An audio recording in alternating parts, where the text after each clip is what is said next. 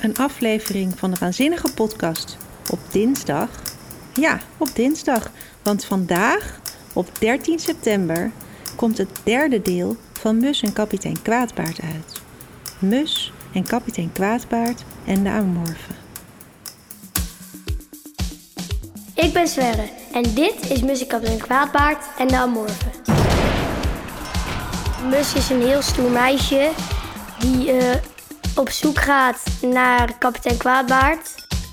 Om eh, ja, allemaal verschillende dingen te doen. In deel 1 moeten ze een bende verslaan. In deel 2 moeten ze op zoek naar een heel groot zeemonster. En in deel 3 gaan ze op pad met de Amorfen.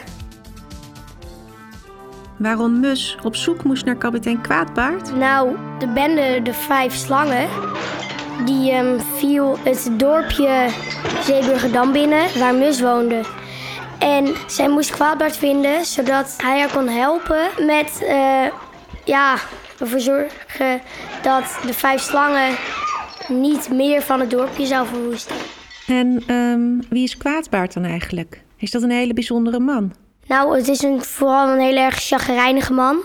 En die ehm, heeft ook in de Vijf Slangen gewerkt met eh, Ramon als baas. Maar hij is eruit gestapt. Hij eh, vond het niet meer leuk om te gaan roven en zo. En sindsdien is hij echt ja, vijanden met Ramon geworden. Een van de leukste dingen uit dit boek vindt Sverre wel de bijzondere karakters. Eh, de Buffel is een vriend van kapitein Kwaadbaard. Dat is een hele grote, sterke man. Kromme kareltje. Die staat zo krom als een tafeltje. en je hebt nog de nachtwachter. Zijn vingers zijn zo ruw dat als hij in zijn vingers knipt, dat er dan een vuurtje komt. Met wie zou jij wel in de klas willen zitten? Oeh, dat is een moeilijke. Ehm, ik denk eh, dat als je de buffel als vriend hebt, dat het dan wel handig is. Mus heeft in de eerste twee boeken heel veel vrienden gemaakt. Dus naast de buffel en kromme kareltje kent ze bijvoorbeeld ook Venezuela, Hestia en Maurits. Maar bij de start van dit boek maakt Mus weer nieuwe vrienden. Allereerst Nero. Hij vraagt of ze mee wil doen aan een heel spannend en belangrijk toernooi. Het Tetra-toernooi. En via Nero maakt ze weer nieuwe vrienden. Ik vroeg aan Sverre wie hij het allerleukst vindt van al deze vrienden bij elkaar. Kromme kareltje. Het is grappig dat hij heel krom staat. Hij houdt van moord. En als er eh, bloed is, als hij ziet dat er iemand eh, ja, neergestoken wordt met iets, dan gaat hij het meeste lachen.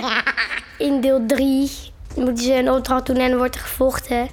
En dan wordt er een zwaard door de buik van Hestia heen gestoken. Die komt er bij de rug weer uit. En daar moest Kromme Kareltje ook heel hard om lachen. En die stak zijn vingertje er doorheen. Hij eh, geneest ook altijd. Hij kan ook heel goed eh, dingen hechten. Voor Mus is het leven eigenlijk één grote zoektocht naar haar ouders. Ze weet namelijk helemaal niet wie dat zijn. Intussen beleeft ze avonturen en maakt ze zoveel vrienden dat ze eigenlijk een soort familie van haar worden. Weet je wat Mus zei toen ze besloten om mee te doen aan het Tetra-toernooi? Als we winnen, koop ik de herberg. Daar krijgen we allemaal een eigen kamer. Slapen we de rest van ons leven als eekhoorns. En dat vindt Sverre zo leuk aan dit boek. Dat Mus langzaamaan een eigen familie om zich heen verzamelt. Heb jij eigenlijk een grote familie? Ja, we zijn met zes in één huis. Dus eh, Oeh, dat zijn er veel. Kan je Ja. kort vertellen? ik ben de jongste, ik ben tien. Ik heb nog een broer van 14, een broer van 16 en een broer van 17. Eh, hoe is dat, zo'n groot gezin? Nou, soms leuk, maar soms ook niet. Want ja, je zit eigenlijk altijd met mensen in huis. En ik ben de jongste, dat is ook niet altijd leuk. Zij mogen wat meer en zo. Ja, dat is soms wel jammer. Maar Sverre zit wel in de waanzinnige podcast. En hij mocht als allereerste dit boek van Mus en kapitein Kwaadbaard lezen. Heeft hij een manuscript gemaakt. Eigenlijk de eerste druk van een boek waar nog fouten in staan. En eh, het heeft me gegeven en eh, die heb ik nu uit. Je hebt het over hem, maar wie, wie- over wie hebben we het nou eigenlijk? De schrijver, toch? Ja, Kevin Hassing. Vind jij Kevin Hassing ook zo knap? Ja. Nou, hij is heel aardig vooral. Ja, hij eh, leest ook zijn eigen boeken voor. En hij is acteur.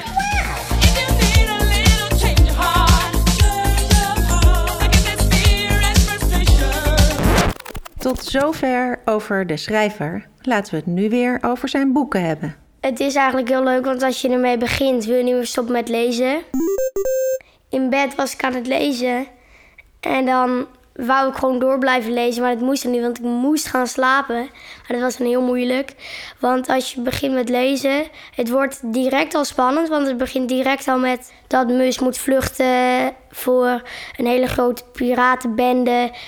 En als je dan begint met deel 1 lezen, dan denk je direct al, als er een deel 2 van komt, dit wil ik lezen, want dit moet een goed vervolg hebben.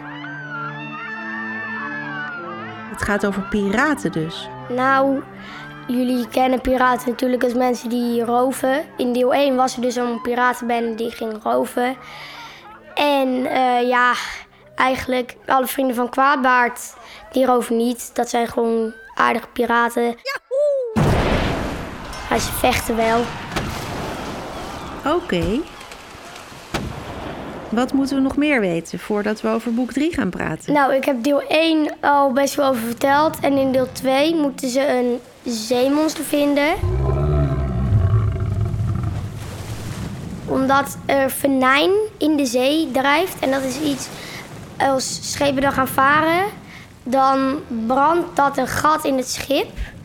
En dan zinken de schepen. En de burgemeester heeft gezegd wie dit zeebeest vindt en terugkomt met zijn hart, krijgt een eh, beloning.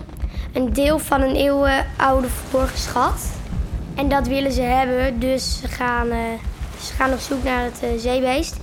En er zijn drie dingen wat tegen venijn kan. Glas, aluminium en kalk. En ze komen een ander schip tegen, die heeft allemaal botten op. Daar zitten er allemaal botten op. Want dat is kalk. En zij hebben allemaal al- aluminiumplaten erop. Komen ze uiteindelijk een schip van glas tegen. En daar gaat het over in deel 3, de Amorfen. Hé hé, eindelijk zijn we aanbeland bij de Amorfen. Boek 3 van Mus en kapitein Kwaadpaard. Waar gaat het over? Ze worden door de Amorfen gevraagd om mee te doen aan het Tetra-toernooi. Een Tetra, dat is een rond eiland op zee. Oh ja, de Paracela. En die drijft over zee heen. En daar wordt het Tetra-toernooi op gehouden.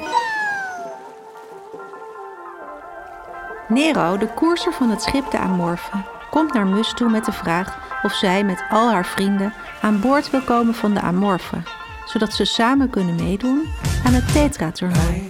Toch wordt het eventjes tijd dat wij eens gaan babbelen, dan is chance alles Het toernooi bestaat uit Vier opdrachten zijn er. En er zijn drie verschillende schepen. Je hebt dus de Amorfen, de IJsvogel en de Nachtschade. En die gaan dan tegen elkaar strijden om het Tetra-toernooi te winnen. En iedereen moet iets bijzonders inleggen. Wie wint, krijgt dat van alle schepen.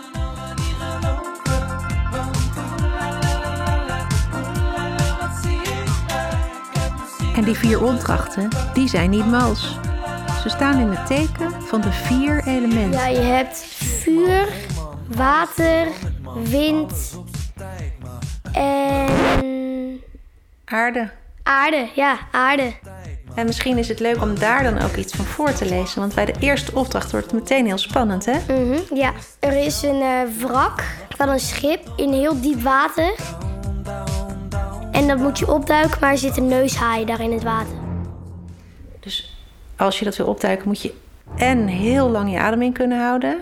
Ja. En je moet iets met die neushaaien, moet je die verslaan. Dan moet je daar bang voor zijn, dat weten we nog niet, hè? Nee. En eh, wie dan het mooiste ding uit het wrak heeft gehaald, die wint die opdracht. Zullen we dat stuk gaan voorlezen?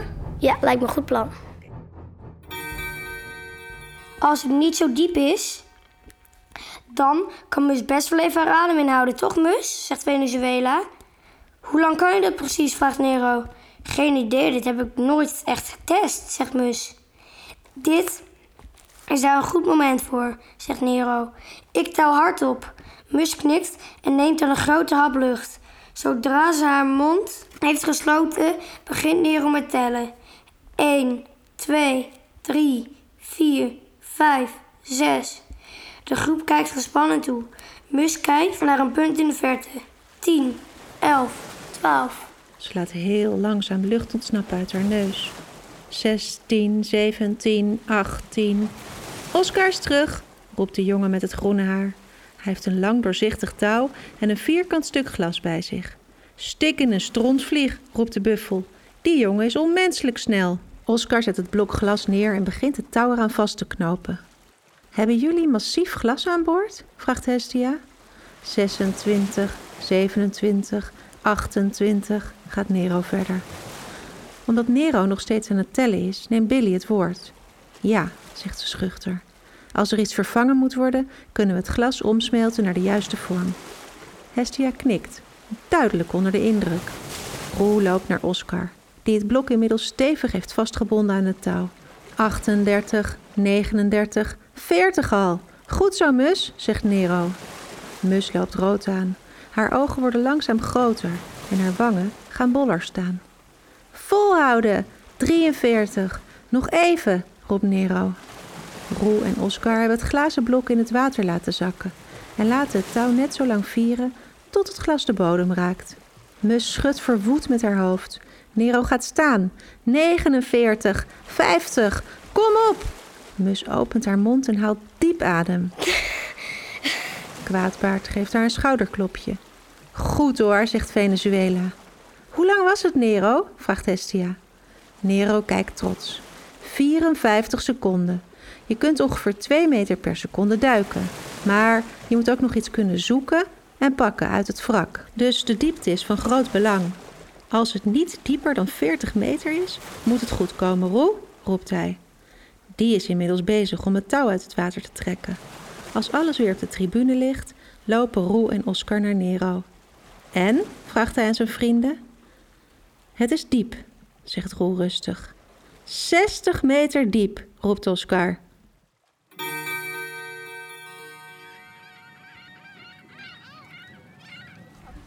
Nou, we zijn nu eventjes naar het water gelopen. En eh, we gaan testen hoe lang Sverre onder water kan. Nou, wat ga je doen? Je gaat een aanloop nemen, je springt erin? Ja, Oké, 3, 2, 1. 1, 2, 3. Toen ik hier zo op de steiger stond en Sverre onder water bleef, kreeg ik het een beetje benauwd. Ik wist dat het water waar Sverre in was gesprongen 15 meter diep is. Ik zag wat belletjes boven water komen en ik wilde er bijna zelf in springen. Maar gelukkig 19, 20, 21. Yeah, baby, yeah! Sverre en ik hadden het er nog even over. Maar we hebben nu wel extra veel respect voor Mus. Ze kan gewoon meer dan twee keer zo lang haar adem inhouden. Ben jij ook zo onder de indruk van Mus? Dan hebben we goed nieuws voor je. van het vierde deel. En waar zal dat over gaan? Dat weet ik nog niet. Ik weet alleen dat hij de wraak van de Fury heet. De wraak van de Fury. Ja, Wat stel je daarbij voor? nou, de Fury zou ook een schip kunnen zijn. Maar je weet het niet, hè? Nee, dat weet ik niet. Wat zou jij in dit boek nog willen ontdekken? Heb je vragen na het lezen van dit boek? Ja, ik zou wel weer het manuscript van deel 4 willen. Dit was Sverre, over Mus en kapitein Kwaadbaard en de Amorfen van Kevin Hassing, met illustraties van Linde Vaas. Voor de volgende aflevering reis ik naar Vlaanderen om Victoria te spreken over de dappere ritster. Ehm, ja, ik vroeg me af, eh, zou jij een goede ritster zijn? Ehm, ik denk ja en nee. Eh, omdat ik ben nog heel jong en ik ben niet zelfstandig. Dus als ik iets doe of zo, dan gaat dat niet veel invloed hebben. Omdat ik ook nog zo klein ben. Nou, we kunnen even de test doen, want die zit ook achter in het boek, maar ik heb het hier opgeschreven. Kan jij je eigen band plakken? Ben jij benieuwd naar de uitslag van deze test? Luister dan over twee weken op vrijdag naar de volgende aflevering.